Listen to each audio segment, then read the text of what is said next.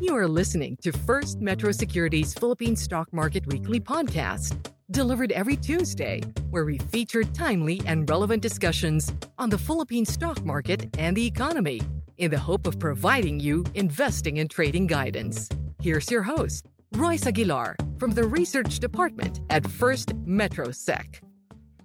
Okay, welcome to another episode of the Philippine Stock Market Weekly Podcast. I'm Royce Aguilar, I'm part of the equity research team. For those first-time users out there, uh, first-time listeners rather, so the sequence is we'll talk about the weekly summary and outlook for the PSEI, and then we'll discuss stock picks, and then afterwards we'll have a specific theme that we would like to talk about. And this week we'll talk about renewables. Okay, let's get started. So last week the PSEI inched down by 2.47 percent to close at 6,000. 324, so that's around 160 points, as the index mirrored the self sell-off emerging from the plunge in the US and European equities amid the surge in COVID-19 cases that prompted renewed restrictions and shutdowns in key areas, so that clouded the recovery outlook for the global economy, hence the sell-off.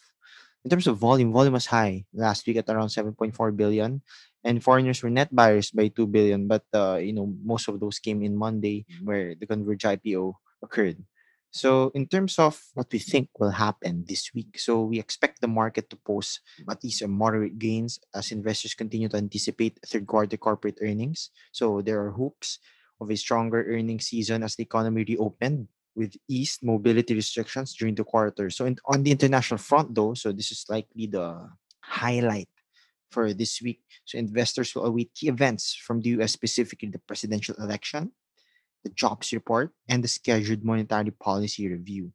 So, in terms of corporate earnings, just to be specific about it, so we have SM, Aboitiz Group, Metro Pacific Investments, Metrobank, uh, ICTSI having their earnings uh, briefings on November 4. So, and then we have the PLDT and San Miguel Corp on Thursday. So, those are your index names that will release earnings um, this week in terms of our stock picks, so we have uh, three buy calls this week. So first one, we have Century Pacific Food.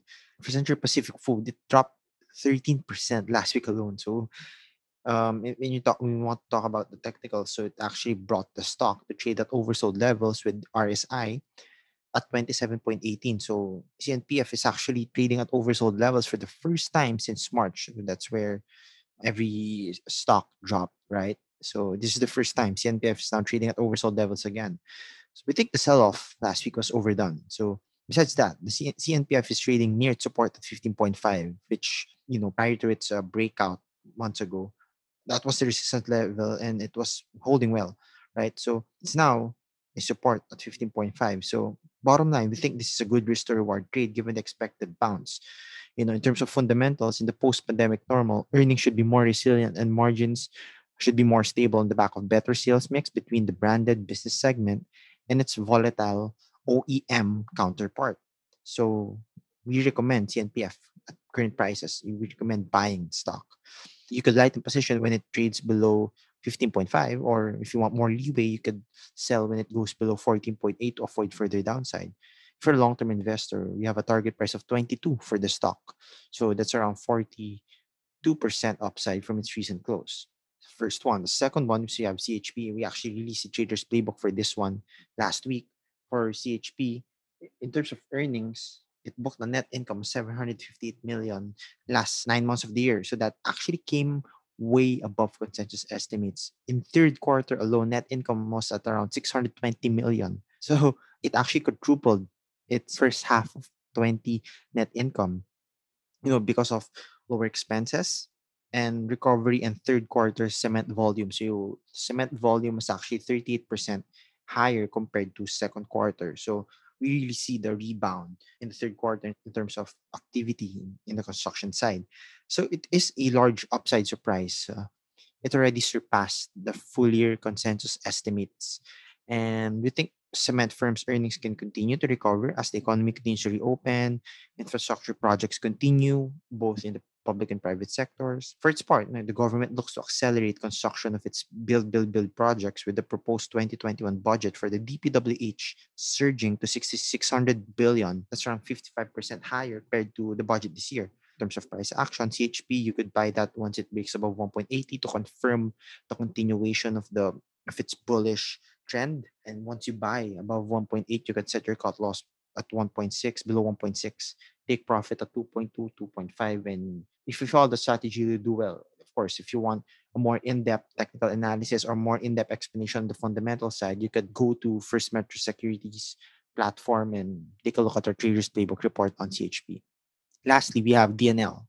So for DNL, it's part of the industrial sector in the PSE, right? That's a, a classification. DNL is part of the industrial sector, and that specific industrial sector dropped 1.9% last week. On a positive note, DNL managed to outperform within the sector, so it rallied by 4.7% ahead of its release of its earnings result next week. So for us, we hold a positive view on easy restrictions on food establishments in GCQ areas, which allows for the operation of up to at least 50%, some 100%, I, I believe, in terms of dining capacity.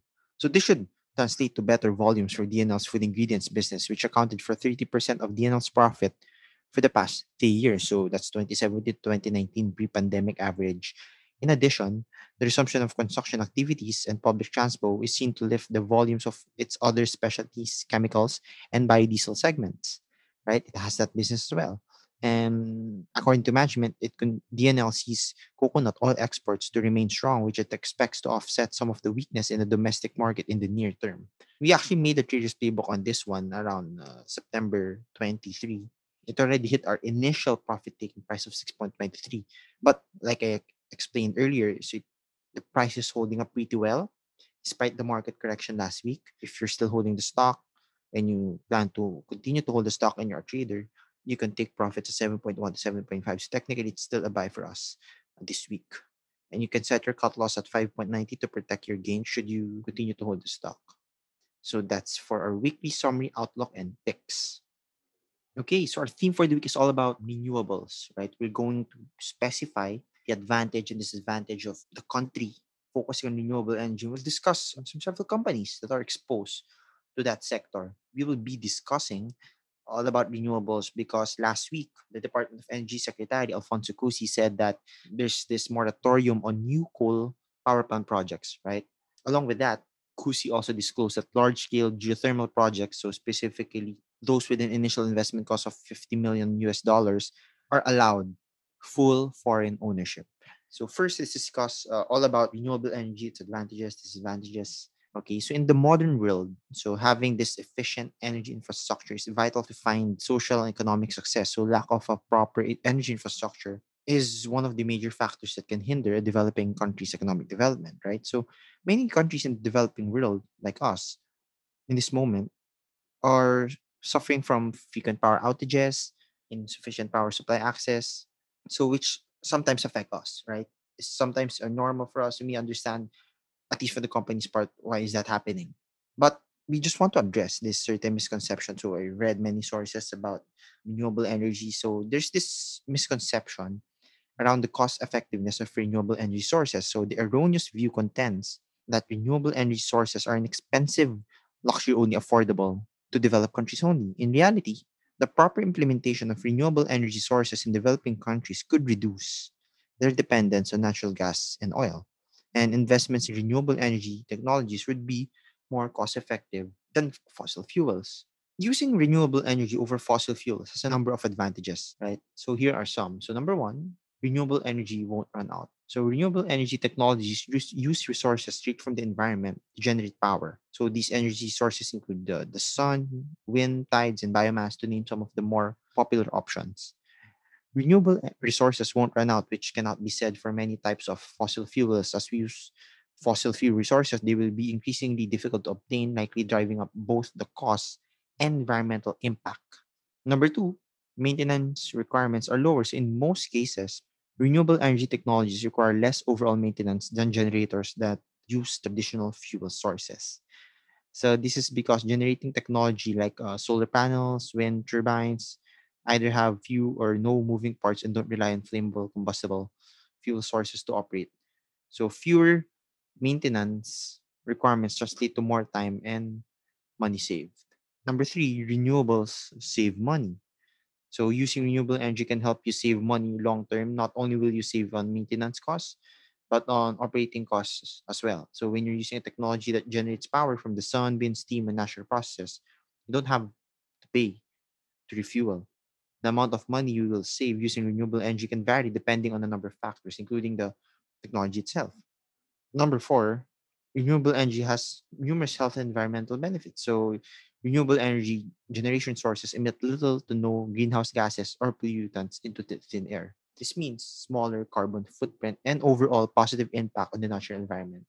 Let's go to disadvantages of renewable energy. Number one, of course, there's higher upfront costs. So while you can save money by using renewable energy, the technologies are typically more expensive upfront than traditional energy generators. So to combat this, there's usually other governments give financial incentives such as tax credits, rebates available to help alleviate the initial costs. Another is storage capabilities. So because of the intermittency of some renewable energy sources, there's high need for energy storage. So while there are storage technologies available today, they can be expensive, especially for large scale renewable energy plants. So it's worth noting that energy storage capacity is growing as the technology progresses and batteries are becoming more affordable as time goes on. There's also this geographical limitation. So, uh, for example, in the US, it has a diverse geography with varying climates, topographies, and more. So, this creates a beautiful melting pot of landscapes, but also means there are some geographies that are more suitable for renewable technologies than others, right? So, for example, a large farm with open space may be a great place for a residential wind turbine or a solar energy system. Bottom line, so based on what we initially discussed, so renewable energy can have more benefits than drawbacks. Transitioning to renewables on the country level will not only help the country save money or the company save money, but also promote a cleaner, healthier environment for the future. Okay, so now I would like to discuss several local companies that are exposed to this sector, right? Or at least are been involved in this sector. So number one is First Gen. So First Gen Corp, FGen significantly rallied on the news that there's going to be a moratorium on uh, new coal-fired power plant projects. So it's mainly because it has a 45 at least a 45% stake in EDC. EDC is Energy Development Corp and EDC is the country's largest producer of geothermal energy. So EDC currently operates 12 geothermal power plants in four geothermal service contract areas. Besides that, EDC has an aggregate installed capacity of approximately 1,341 megawatts. It has a geothermal power plant in Leyte, Mindanao, other places of Mindanao, in Tongonan, Palinpinon, something like that. Besides that, First Gen is actually uh, solely focusing on renewable power plants. It does not have any coal-fired power plants, right? So it has natural gas-fired power plant, hydroelectric power plants, and the like. So that's why when there was this announcement, it rallied by 11%. It actually hit another 52-week high because of that news. So that's FGen. Another one is Ayala Energy, right? It's uh, AC Energy, ACEN. For ACEN, currently its existing assets are, it has one coal project, SLTEC, but most of its projects are wind, geothermal, right? For example, Maibarara Geothermal, it has a wind project also under Finma Renewable. And the interesting thing here is there's this deal regarding AC Energy Inc., that's the parent of AC Energy Philippines. So there's going to be this asset swap. So once the asset swap happens, which um, I believe should happen anytime now, could be early next year, the assets AC Energy Philippines will receive are mostly renewables. It will have more wind, it will have more solar, biomass power plants. For example, in Negros, Gigasol, it will have those kinds of renewable energy projects under its portfolio, right? So this will definitely bring AC Energy into a whole new level after the asset swap with its parent company. It will include more assets with a total installed capacity of 665 megawatts, mostly solar projects. So that will really bring AC Energy into this certain identity as this leading, one of the leading renewable energy companies. So that's for AC Energy. Besides that, AC Energy Philippines disclosed that its board of directors approved the consolidation of Presage Corp. So that was 100% owned by AC Energy, the parent, Presage holds AC Energy's international renewable energy portfolio with total capacity is around 1,952 megawatts.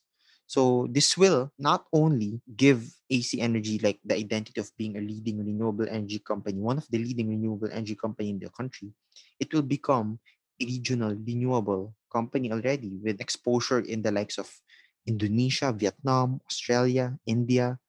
Once the transaction happens, AC Energy is expected to boost its earnings significantly. So that's for number one, FGen, and then AC Energy. And then we have uh, smaller companies. We have Vivant, so its ticker is VVT. So for Vivant, as of end 2019, its subsidiary Vivant Energy Corp holds all of the company's interest in the electric power generation business. So to date, Vivant has built a portfolio of both renewable and non-renewable power generation plants with total attributable capacity of 356 megawatts. So actually around 2007, it was really focusing on building its power generation portfolio more on the Visayas right? So it, has Cebu Private Power Corp. So that's 70 megawatts located in Cebu. And then after some several years, the company participated in the government's privatization efforts conducted by the Power Sector Assets and Liabilities Management. So it acquired 0.8 megawatts hydroelectric power plant in Negros Island. It was appointed as the independent power producer of the 70 megawatts hydroelectric power plant in Ilocos Sur in 2009. And then the fun fact here is it's actually also exposed in the power generation business. It also has power distribution business. So that's the fun fact. Visayan Electric Company has been in the distribution business since in the early 1900s. VECO's service, Visayan Electric Company's service coverage is about 672 square kilometers. So it's covering around 450,000 customers with a peak demand of 600 megawatts and electricity sales of 3,501 gigawatts per hour in 2019. So Vivant has actually, has a stake in that. Okay, so that's Vivant for you. And then we have uh, BSC, so that's Basic Energy. Basically, just looking at the ownership, Basic Energy Corp has a subsidiary, Basic Geothermal Energy Corp. So it's 100% owned, but uh, the nature of business is mostly exploration and development of geothermal energy sources. It also has a subsidiary, Basic Renewables Inc., so the nature of business is also exploration, development, and utilization of renewable energy resources. And then lastly, we have Alsons, Alsons Consolidated Resources, ACR.